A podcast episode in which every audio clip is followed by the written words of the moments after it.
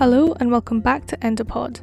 If you're new here, hi, my name is Hepsi Xavier and I'm a third year medical student. In this episode, we're going to be diving into the topic of ketogenic diets, or keto diets. We'll cover what they are, how they work with weight loss from an endocrinology perspective, and of course what to be careful about if you choose to try it. I'm sure everyone has heard the term ketogenic diet or keto diet at some point, but what does this actually mean? The keto diet is a low-carb, moderate-protein and high-fat diet. Specifically, in a two thousand kilocalories per day diet, carbohydrates would only amount to about twenty to fifty grams per day. This diet, which is designed to mimic the biochemical changes associated with fasting, claims to help you lose weight and have benefits against diabetes, cancer, epilepsy and Alzheimer's disease.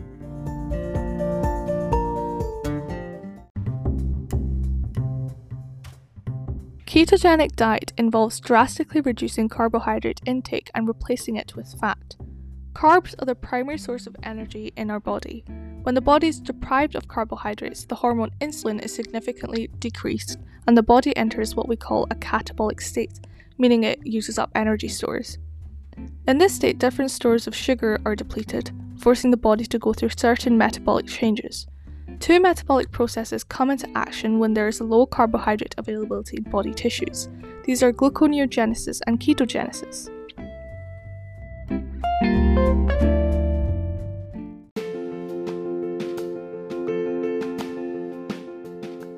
Gluconeogenesis refers to the production of glucose or sugar in the body, which occurs mainly in the liver using other sources instead of carbohydrates. When glucose availability drops further, the production of glucose is not able to keep up with needs of the body, and another process called ketogenesis begins in order to provide an alternative source of energy in the form of ketone bodies, hence the name keto diet. Ketone bodies replace glucose as a primary source of energy. During ketogenesis, insulin production is low, which also greatly reduces fat and glucose storage, hence why we get weight loss. Other hormonal changes may contribute to the increased breakdown of fats that result in fatty acids.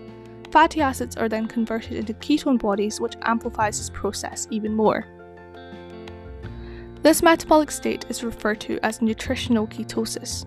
As long as the body is deprived of carbohydrates, metabolism remains in this ketotic state, with the body solely depending on ketone bodies for energy instead of carbohydrates. The nutritional ketotic state is considered quite safe as ketone bodies are produced in small concentrations without any alterations in blood acidity. Ketone bodies are synthesized in the body and can be easily used for energy production by heart, muscle tissue, and kidneys. They can also provide an alternative source of energy to the brain.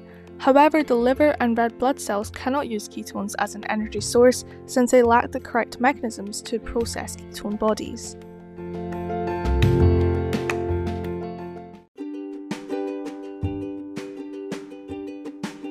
So what type of ketogenic diet is good for you? There are many variations of the keto diet, which have been published in medical literature as effective treatments for diseases that have an underlying metabolic dysregulation, such as epilepsy, cancer, and Alzheimer's. The original keto diet was designed in nineteen twenty-three by Doctor Russell Wilder at the Mayo Clinic for the treatment of epilepsy. All keto diets are a variation of the classical keto diet, which is the most strict, seen by its ratio of fat to protein and carbs. Classic keto carries a four to one ratio, which means that there are four parts of fat for every one part protein and carb. Ketogenic diet carries risks that you should be aware of. These include, but are not limited to, the keto flu, kidney problems, digestive problems, and nutrient deficiencies. Let's talk about keto flu.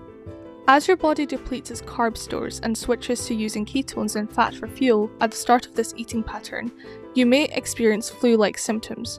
These include headaches, dizziness, fatigue, nausea, and constipation, due in part to dehydration and electrolyte imbalances that happen as your body adjusts to ketosis. While most people who experience the keto flu feel better within a few weeks, it's important to monitor these symptoms throughout the diet, stay hydrated, and eat foods rich in sodium, potassium, and other electrolytes. And it goes without saying to not push yourself too much. Remember, diets don't work for everyone, and at the end of the day, your health is the most important thing. High-fat animal foods such as eggs, meat, and cheese are staples of the keto diet because they don't contain carbs.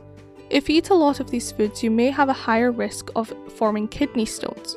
That's because a high intake of animal foods can cause your blood and urine to become more acidic, leading to increased excretion of calcium in your urine. Also, since the keto diet restricts carbs, it can be difficult to meet your daily fibre needs. Some of the richest sources of fibre, such as high-carb fruits, starchy vegetables, whole grains and beans, are eliminated on this diet because they provide too many carbs. As a result, the keto diet can lead to digestive discomfort and constipation. Finally, about nutrient deficiency. Since the keto diet restricts several foods, especially nutrient-dense fruits, whole grains and legumes, it may fail to provide recommended amounts of vitamins and minerals. In particular, some studies suggest that keto diet doesn't provide enough calcium, vitamin D, magnesium and phosphorus. A study that evaluated the nutrient composition of common diets revealed that very low-carb eating patterns like Atkins, which is similar to keto diet, provided sufficient amounts for only twelve of the twenty-seven vitamins and minerals your body needs to obtain from food. Over time, this may lead to nutrient deficiency and various side effects. Nutritionists can help figure out both the short and long-term options best suited for you and your lifestyle.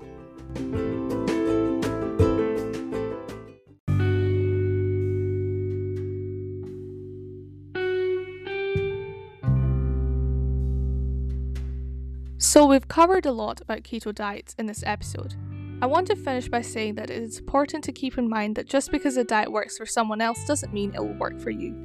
We're all different and our bodies react differently to different things, and it's extremely important to be careful not to slip into eating disorder territory with diets. And not every person requires a diet, so if you have doubts, it's advisable to talk to a healthcare professional first. Having said all this, the keto diet is definitely an interesting topic and it has worked for many people, and there's growing interest in using this for people with type two diabetes as it will d- drastically cut down their blood glucose levels.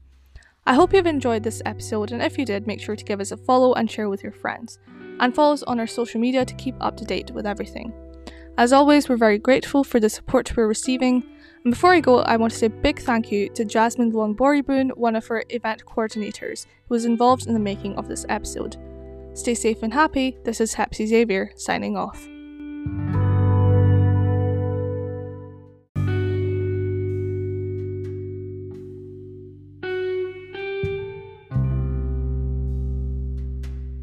Disclaimer. Aberdeen University Endocrinology Society is a student-led organisation, and the content provided through Endopod is solely for informative purposes.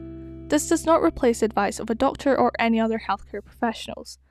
The medical students involved in the making of this episode are in the third year of their medical studies. All the information provided was researched on appropriate resources. To see them, please check the episode description. Thank you for listening.